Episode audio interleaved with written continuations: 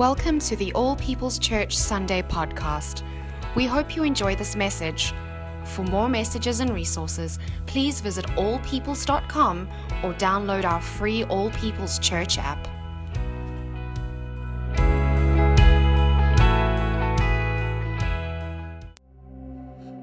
Our Father in heaven,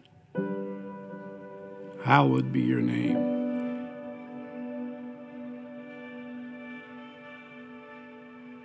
Your kingdom come, your will be done on earth as it is in heaven.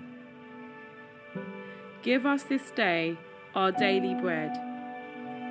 And forgive us our debts. As we also have forgiven our debtors. And lead us not into temptation. But deliver us from evil. For thine is the kingdom, the power, and the glory forever. Amen. All right, good morning. So excited to begin a new series this morning entitled Teach Us to Pray. And I thought I'd begin with something funny. I love it when you say funny and people start laughing already. Two junior high students were walking home from school when they decided to take a shortcut through a cattle pasture.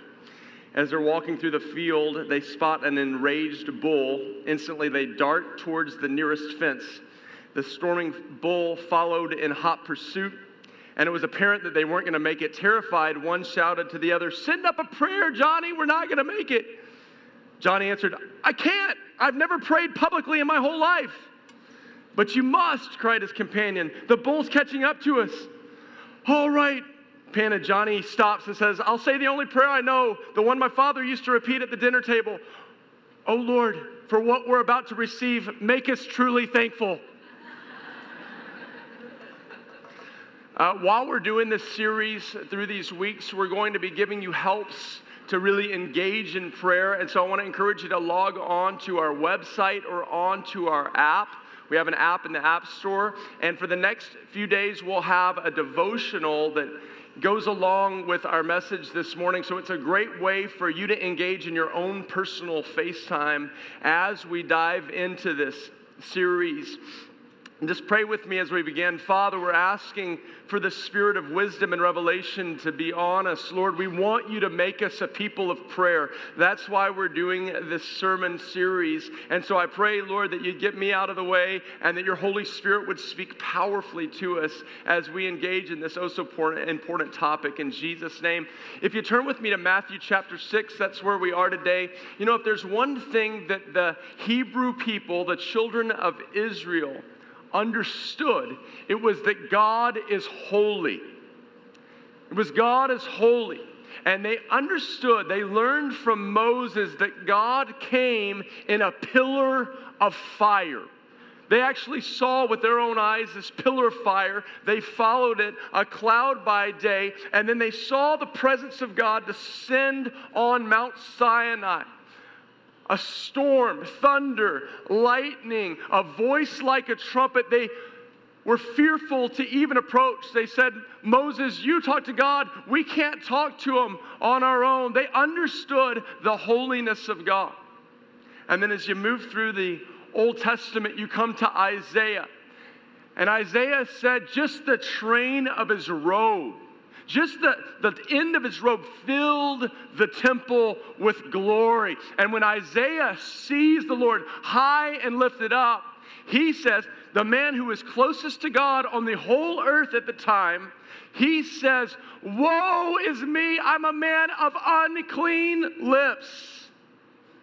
And then you move forward to Ezekiel, and Ezekiel on the banks of the Tiber River is praying, and he sees God come in this supernatural windstorm. And he looks into the storm and he sees these awe striking four living supernatural creatures surrounding this throne. And on the throne is one who's glowing like bronze melting in a fire with a face like the sun. He understands it's the Ancient of Days, and it says Ezekiel falls on his face as though dead. If there's one thing the Israelites knew from the Old Testament, it was God is holy, God is transcendent other. And so that's why it's so astounding when these Israelite disciples came to Jesus, the Messiah, and said, Lord, teach us to pray. Teach us to pray. How do we talk to the Ancient of Days? How do we talk to the Creator of the world? How do we talk to the just judge? How do we talk to the King of Kings and Lord of Lords? And Jesus says this in Matthew 6 9 This then is how you should pray Our Father. Our Father. Do you understand the, the profundity of those two words after the disciples had understood the glory and majesty and omnipotence of God, the same God who spoke and flung the stars into space. He spoke and He made the mountains and the vast ocean that in a, a moment he could breathe life into man. In a moment, he could wipe out an enemy army. And then God says, through Jesus, when you pray, approach me with our Father. And let, us just take it uh, one step further. Jesus actually said, Abba. Abba. If you study that word in the Aramaic, it's, a, it's a, a word from the ancient Syriac or Chaldees. It's one that speaks with a warm familial affection. There's actually no equivalent in the English language, but the closest equivalent would be the word daddy. You know, the, the, the word daddy is the first word that almost every child speaks daddy or dada. I remember the first time my children said that, dada. I'm like, oh yeah! And I was like, what's up, Steph? Eh, It's my wife's birthday tomorrow. 40th birthday. You can tell her happy birthday uh, if you see her. Uh, but but the, the first word, dada. And, and, and so the Hebrew people knew this word Abba. Abba. They, they would have been used to their, their little babies, their first word to ever be spoken would have been Abba. And so think of, of how astounding that is that Jesus is saying, when you come to the sovereign master of the universe, come and say, Abba. Come with baby talk on your lips. Come to the creator of the universe with baby talk. Abba. Abba. It's, it's absolutely astounding. Uh, today, we're going to study two words Two words in Scripture, our Father. I promise you we'll cover more in other sermons, but we have to start here because it sets the foundation for our prayer life. Because our desire as a church is to become a people who know how to converse with the living God. And Jesus actually gave us a template. It's called the Lord's Prayer. He was teaching his disciples how to pray. And each phrase, we'll be going through the phrases over this next series, so please join us every week. Each phrase is like a doorway into a living room with God. But you have to get the foundation to start. And so I want to talk about these two words, our Father. Let's start with the word our today. Our. What is the word our? That the word our speaks of possession. It speaks of possession. Think about what a revelation this would have been. And, perhaps you just, you know, maybe it's not often mentioned, but when you hear people just in the secular world talking about God, what do they say? How do they speak of God? You might hear a phrase something like, you know, oh, the man upstairs. Or you might hear a, a nebulous term like the divine. Or I hear about people that, that kind of have a deistic view that call him the great clockmaker in heaven. That these, these distant words, and yet Jesus is trying to make things very personal with the word our. And when you say the word our, it's, it's possession. It means belonging, something that belongs to me. Something that's ours is, is different than just that over there. You know, uh, I understand this as a father. Uh, to, to many people, I'm, you know, they drive by my house and they see me out working in my yard and they say, there's that guy who lives on Old Campo Road. There's, there's that guy. Or, or yesterday on the soccer field, they might have said, there's that soccer coach of the Red Flash Football Club. Or they might say, that, there's that pastor of all people's church. But to my children, when they look at me, they'd say, he's ours. He's ours. You know, and then you get the word father. And the word father speaks of position. The word father speaks of position, where the word ours speaks of possession. It's something that's ours, it's something that belongs to us, it's something that we own, something that's meaningful to me. The word father speaks of position. What is the position I have with God and what is his position in my life. We immediately are let in on the secret that when you approach the omnipotent God, you're actually supposed to come with him, with your understanding of him as father, as daddy. You know, to, to some people, uh, I'll often get mail that will say Mr. Robert Michael Herber Jr. And that's my name, that's my formal name. But I, I, I always know someone's relationship to me if they say, Hello, Mr. Robert Michael Herber Jr. Right? Or, or, or, some, some people will come up and say, Hello, Mr. Herber. Right? It's a very formal name, and although it's my name, it's very formal. Or other people might say, Pastor Robert. And although that's me, that's my title.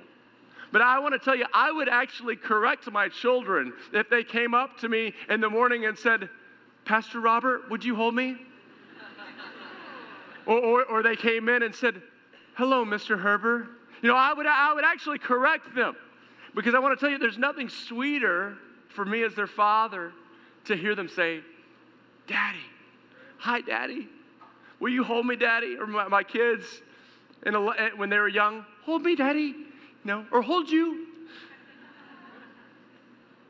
There's nothing that rings with more beauty in the ears of a father than the word daddy. And when you approach God in prayer, He's teaching us beyond coming and saying, God in heaven, beyond saying, Lord, He, he actually says the, the actual way I want you to approach me is our Father. Possession and position. And if He's our Father, that makes us His child. You come to God knowing you're a beloved child. You're a beloved child. And I, I want to take a, a few moments today to actually look at these, these scriptures. You know, there's 181 times in the four Gospels where Jesus is referring to the Father. He makes it crystal clear that the primary revelation of God, the creator of the universe, is Father to you. But this morning, I want to specifically look at three scriptures in the Bible that actually call Father God Abba, Daddy. Because I think we can gain from this tremendous revelation that sets us up to have the right paradigm of prayer. So we're going to begin with Galatians chapter 4, verses 3 through 6. Galatians 4, 3 through 6.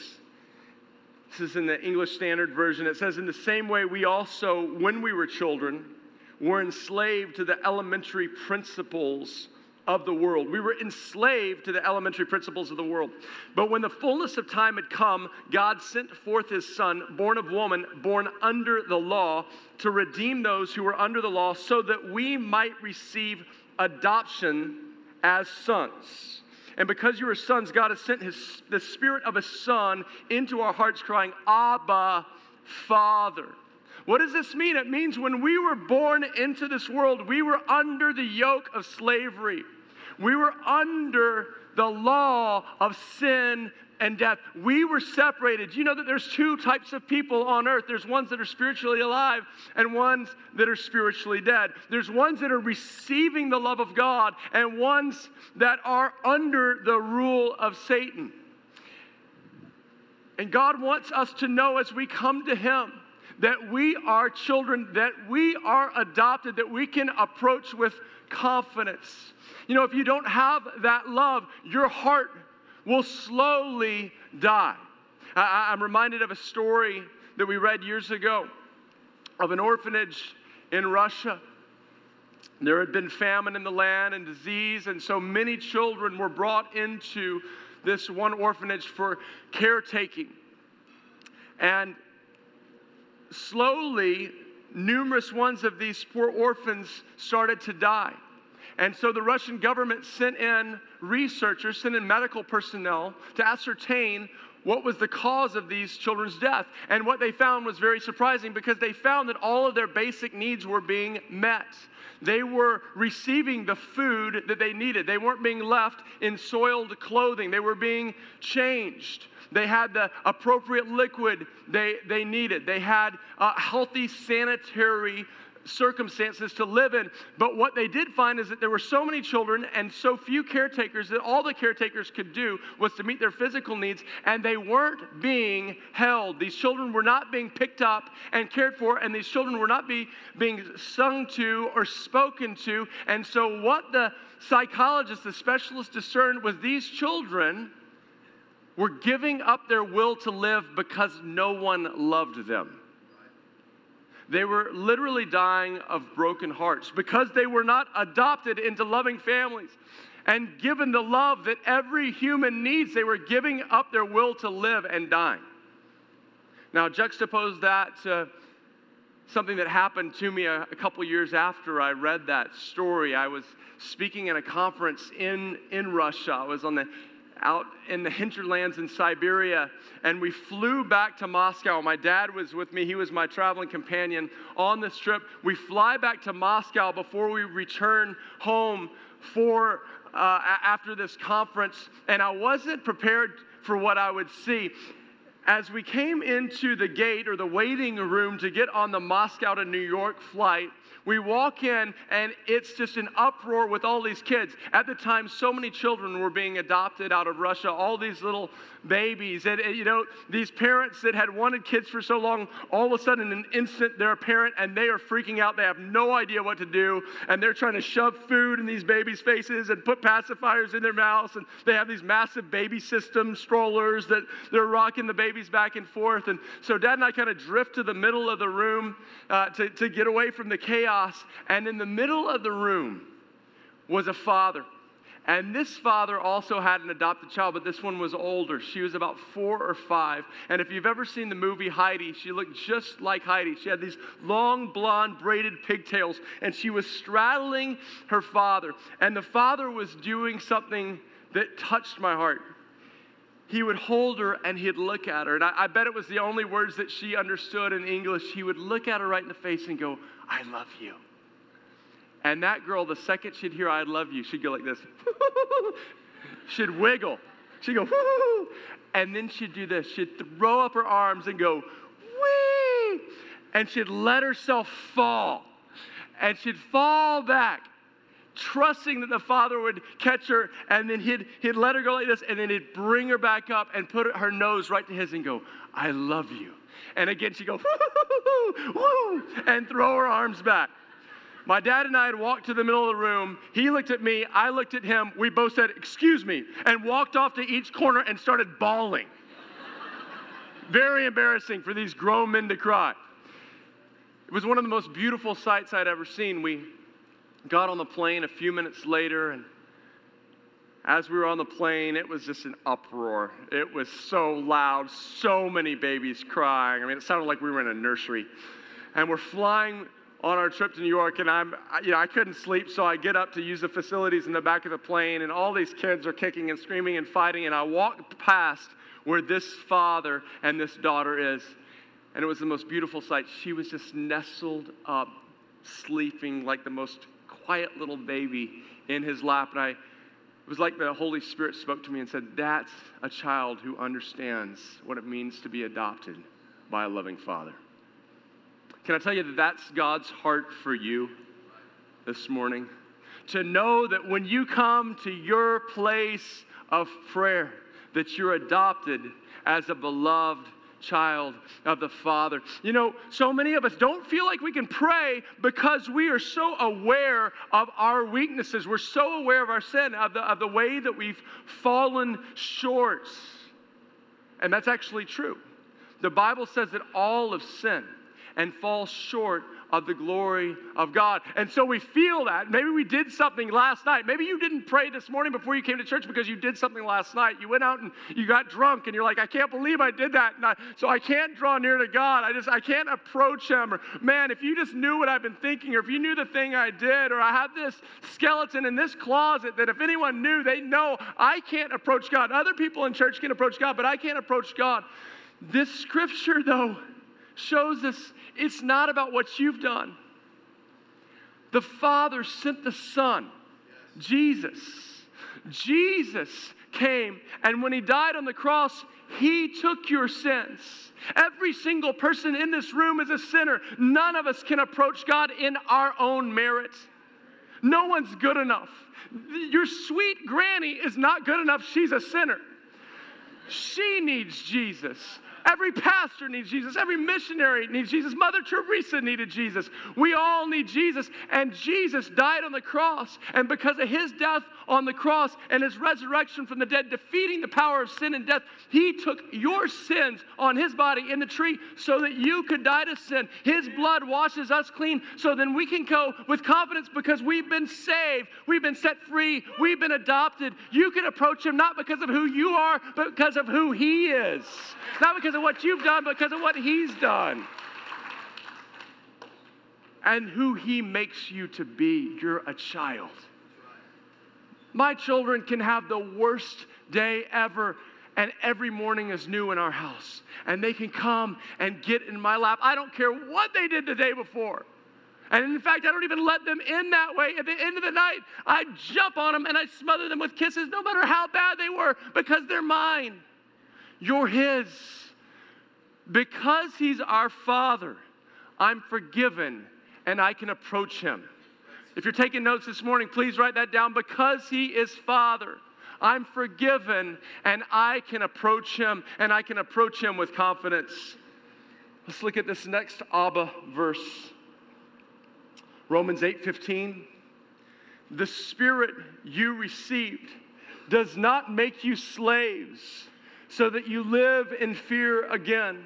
Rather, the Spirit you've received brought about your adoption to sonship, and by Him we cry, Abba, Father. Because He is Father, I don't have to live in fear.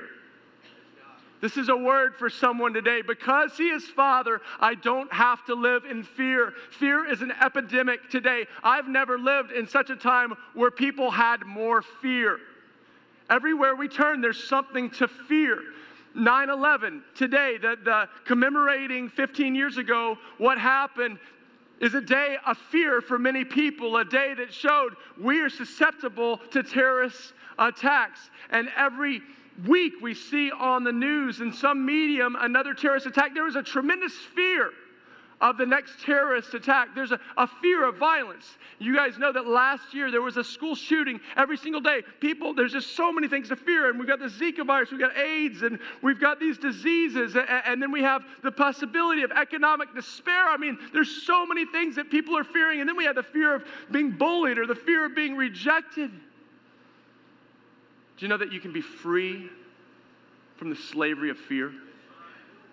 Father wants you to live free from the slavery of fear. You didn't receive a spirit that makes you slave again to fear. If you receive the spirit of the enemy, who's over people who are not born of the Spirit, you did receive a spirit of fear. But God gives you a spirit of sonship. I, I, I learned this through this experience I had with my grandfather. I was playing soccer. My parents were out of town. My grandfather took me to my soccer game, and I was playing goalie out on the field, and there was a fast break, and this forward comes down, and it's just me and him. And so I go and I throw myself in front of the shot, and the kid's foot just square kicks me right across the ribs. I, I, felt like my ribs were broken, completely knocks the air out of me. And I don't know if you've ever had that experience where your air is completely knocked out of you and you can't get your next breath. It's one of the most fearful things you can experience. You go, uh, and you think you're going to suffocate. I remember the fear that just paralyzed me in that moment, and I'm laying on the ground and I can't catch my next breath. And the referee doesn't do anything and says, Play on. And all the parents are in uproar, uproar on the lines. And I, I, my eyes are big because I, I cannot get my next breath. And the referee says, Play on. And people start screaming. And the next thing you know, my grandfather, six foot five, 10 gallon cowboy hat, massive cowboy boots, runs out onto the field. Boom, boom, like Goliath. Boom, boom. And this little ref looks at him and goes, Sir, get off the field. And my grandfather puts his massive six foot five, 300 pound arm in front of him. His arm wasn't six foot five and 300 pounds, but you get the, you get the idea. And he goes, That's my grandson. And the ref goes, oh, Okay. Totally backs away. My grandfather comes and swoops me up in his cowboy love. And that day I got a revelation of the love of God. That father's heart that says, You don't have to fear. In your pain, I will come and rescue you. I am covering you. I shield you with my wings. The name of the Lord is a strong tower that the righteous can run into, and they are safe. He's a protector and defender. He's a righteous judge to his people. Because he is Father, you don't have to live in fear. And so we come to him in prayer, not in a place of freaking out, but in a place of confidence, saying, Certainly you're bigger than Robert Herber's granddad. He's big, and he will protect you.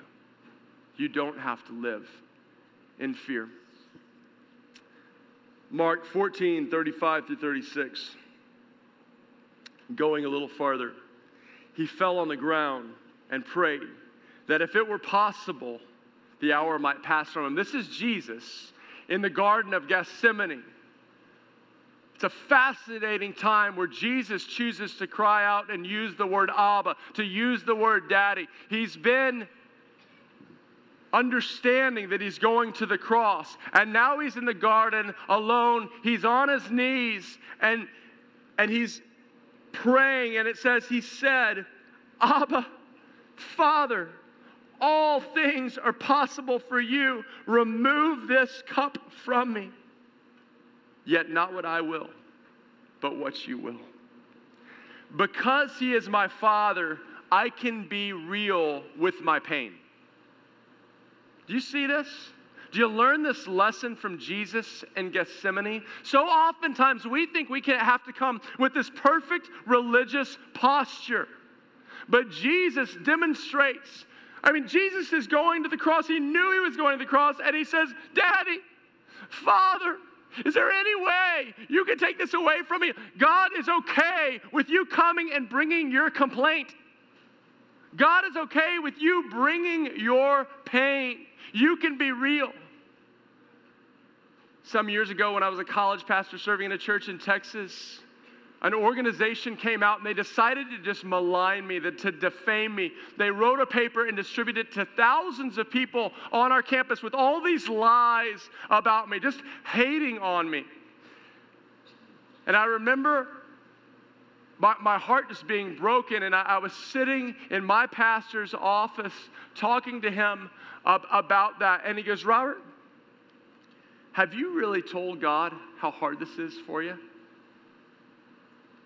I said, Well, I, I think I'm doing okay. He goes, I, I know you're going to be okay, but have you really just gotten alone with Him and gotten real with your pain?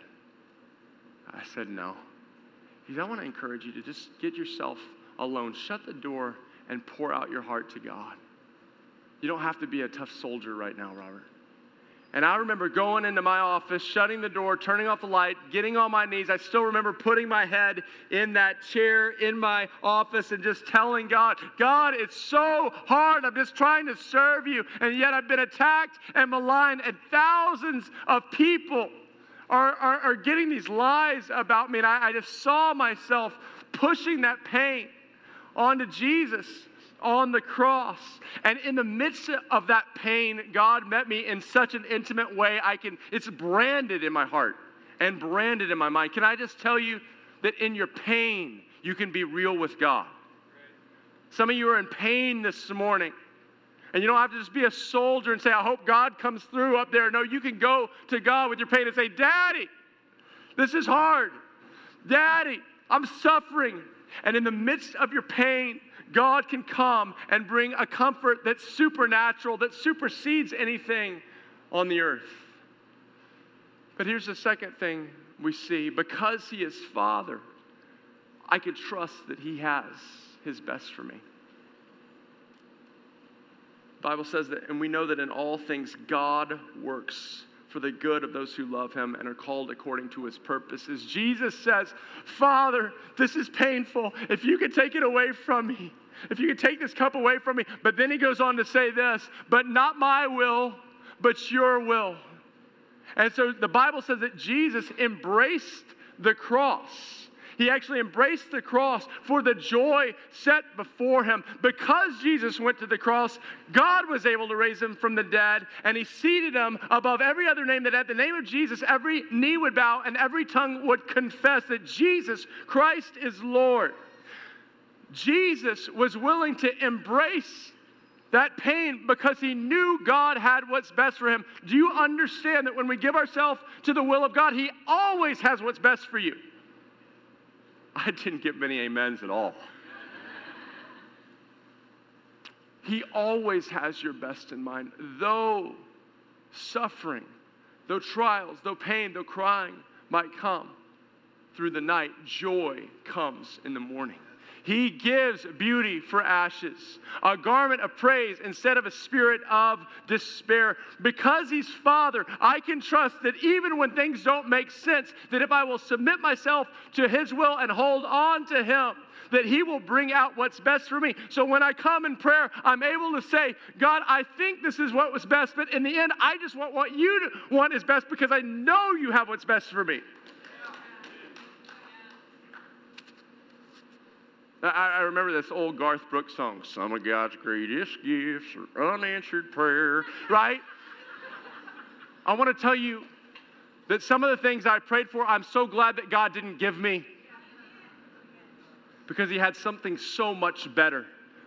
You can approach our Father and know that He has what's best in mind for you. So, this is a prayer series. I, I want to take you in to just a few minutes of how I have my face time, how I spend time praying. I always start in Scripture. This year, I've been going through the Bible in a year. I use the Bible app every day, and I've been going through that. And after I finish my Bible reading, I go to my time of prayer. I, I start with Bible, and, and you can start however you want. I just need to have my mind washed first. But then I come to my time of prayer, and I come with the words, Our Father. Jesus gave us the Lord's Prayer as a model. It's not just something to chant in church, Our Father, hallowed be thy name, right? Like a robot, right? Sometimes we, we say, let's say the Lord's Prayer, and everyone becomes robotic and catatonic. Thy kingdom come, thy will be done. the Lord's Prayer is a model. Each phrase is pregnant with power to thrust you into a new room, a new journey with God. And so I start with our Father. So let me just take you in to how I do it. I crank up my music and I start pacing. I walk so I don't fall asleep. I start walking and I say this to start my prayer time every morning. I say, Our Father. I say, My Father. My Father. My Father. Say that with me. My Father. Say it again. My Father. I say it over and over and over again. Why?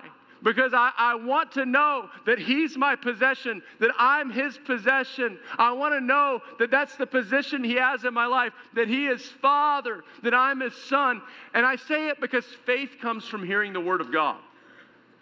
Faith comes, Scripture says faith comes from hearing the Word of God. So I say, My Father, over and over again to start my prayer time because I want faith to penetrate my heart that I have a Heavenly Father that loves me. So I say, My Father, say it with me, My Father. And I look at him and I say, My Father. And then I thank him for how he's been my Father. The Bible says that we enter into his gates with thanksgiving in our heart. So let me just take you into my prayer time. I say, My Father. My Father, my Father, my Father, thank you for saving me. My Father, thank you for giving me new life. My Father, thank you for pouring out your Holy Spirit in me. My Father, thank you for forgiving me. My Father, thank you for healing me. My Father, thank you for redeeming my life from the pit. I just go over different ways that He has been my Father. My Father, thank you for protecting me. My Father, thank you for providing for me. And after I do that for a few minutes, just connecting with Him as my Father, then I thank Him for how He's been my Father in the last 24 hours. Like, I, I, I recount my actual life with Him. My Father, thank you that you provided. My Father, thank you for bringing this friend into my life that I just spent time with last night. My Father, thank you for our prayer meeting. And someone came up and prayed for me, and they spoke a prophetic word that just ministered to my heart. You're a provider, and you're so nurturing to me. And I'm thanking Him for how He's been my Father. I say my Father, then I thank Him for what He's done as my Father, and then I thank Him for how He's been my Father in, in these last moments or these last days. And then I do this. Ephesians 1 17, a prayer I've been praying over myself, a prayer I pray over you consistently. I keep asking God the Father, the glorious of uh, the glorious Lord Jesus, to give to you a spirit of wisdom and revelation in order that you might know him better. And I say, Father, I ask that you give me a spirit of wisdom and revelation in order to know your Father's love for me more. I pray that I'd know his Father's love more. And then you know what I do? Is I wait for a minute and I ask him to speak over me his Father's love his father's blessing. This isn't, you know, we teach here in this church listening to the Lord, but this isn't the listening to the Lord for your daily assignment.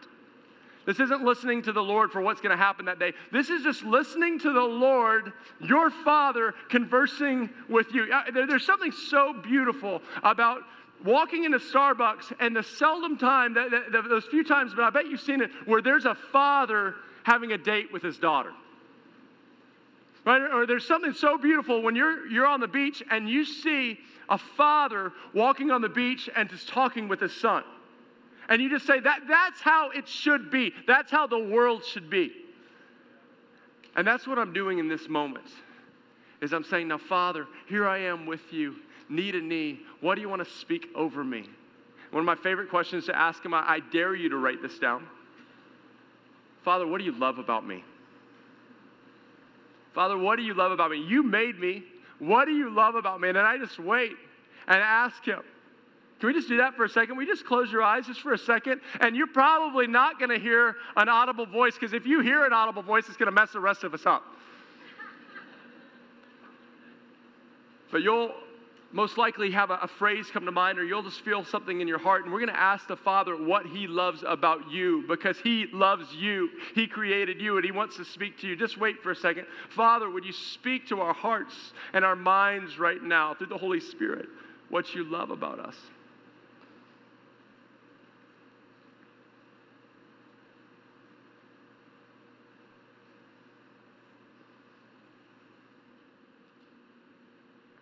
Amen.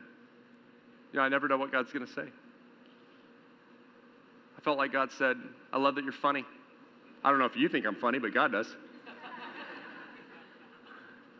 what does God love about you? You need to hear daily what God loves about you.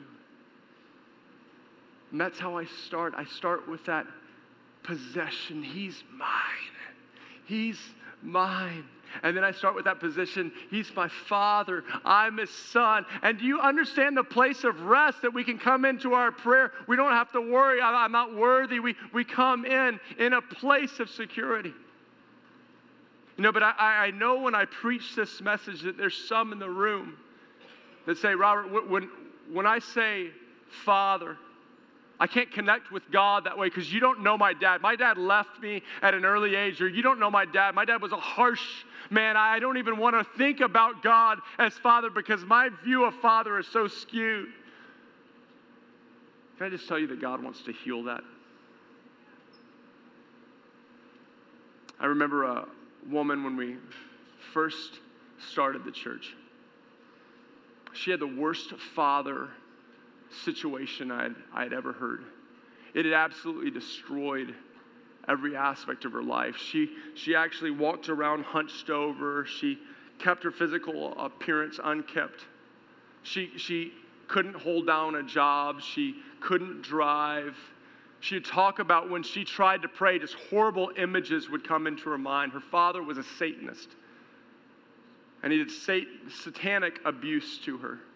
I can't even repeat the things that happened to her and that she was made to do. And so when she would try to pray, Our Father, she said just graphic images would come into her head. So we sat down.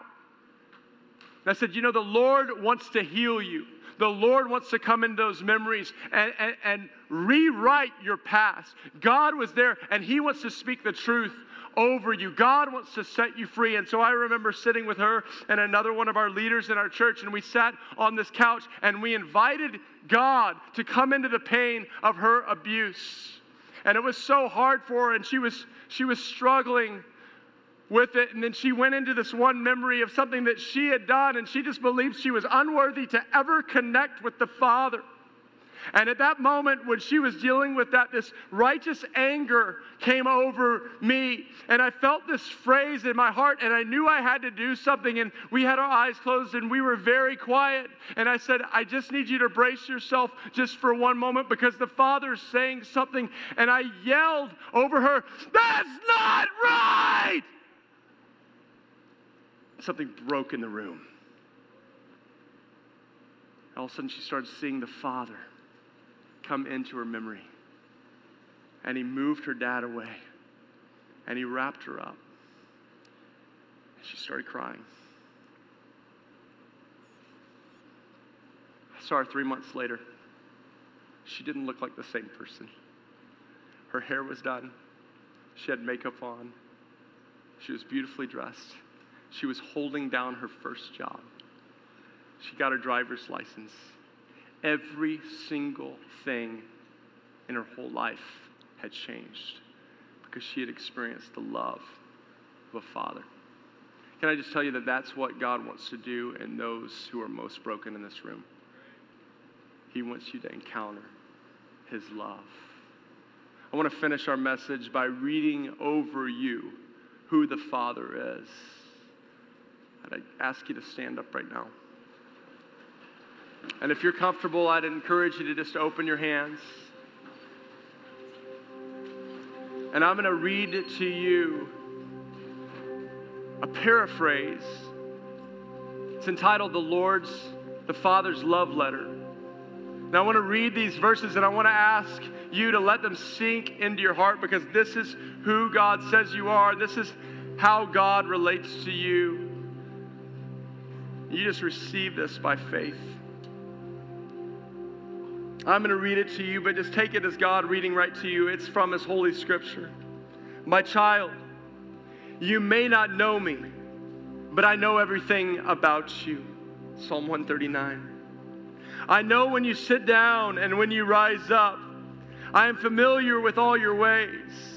Even the very hairs on your head are numbered. For you were made in my image. In me you live and move and have your being. For you are my offspring. I knew you even before you were conceived. I chose you when I planned creation. You were not a mistake, for all your days are written in my book. I determined the exact time of your birth and where you would live. You are fearfully and wonderfully made. I knit you together in your mother's womb and brought you forth on the day you were born. I've been rep- misrepresented by those who don't know me. I'm not distant and angry, but am the complete expression of love. And it's my desire to lavish my love on you. Simply because you're my child and I'm your father, I offer you more than any earthly father ever could, for I'm the perfect father. Every good gift that you receive comes from my hand, for I am your provider. I meet all your needs. My plan for your future has always been filled with hope because I love you with an everlasting love.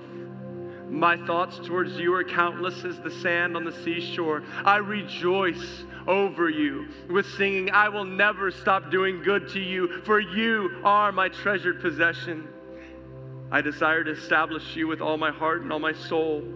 And I want to show you great and marvelous things. If you seek me with your whole heart, you will find me. Delight in me, and I will give you the desires of your heart. For it's I who gave you those desires. I'm able to do more than you could possibly imagine. For I am your greatest encourager. I am also the Father who comforts you in your troubles. When you're brokenhearted, I'm close to you. As a shepherd carries a lamb, I've carried you close to my heart. One day I'll wipe away every tear from your eyes, and I'll take away all the pain you've suffered on this earth. I am your Father, and I love you, even as I love my Son, Jesus. For in Jesus, my love for you is revealed. He is the exact representation of my being. He came to demonstrate that I am for you and to tell you that I'm not counting your sins against you. Jesus died so that you could be reconciled. His death was the ultimate expression of my love. I gave up everything I love that I might gain your love. If you receive the gift of my son Jesus, you receive me, and nothing will ever separate you from my love. Come home and I'll throw the biggest party heaven has ever seen. I've always been Father and will always be Father. Lord, I ask for that revelation over us today. I thank you that that's the truth of the Word of God and that nothing can separate us from your love. And I pray that we'd be a spiritual family who comes and relates to you in prayer first and foremost as our Father. Can I have the prayer team come up right now? If you need prayer this morning, if you've never given your life to Jesus, He wants to save your soul. Come forward this morning. If you've never given your life to Jesus, just tell one of these guys, I need God in my life. Pray with me so God can forgive my sins and come into my life. Today, you might be struggling with the thought, is God really a loving father? Let one of these guys pray for you. Today, you might have a physical problem, you might have an emotional problem, there's some struggle in your life. Come and receive prayer from the family of God and get the blessing of the Father. We're going to sing one last song to close our time, and you come now as you need prayer right now. Come forward.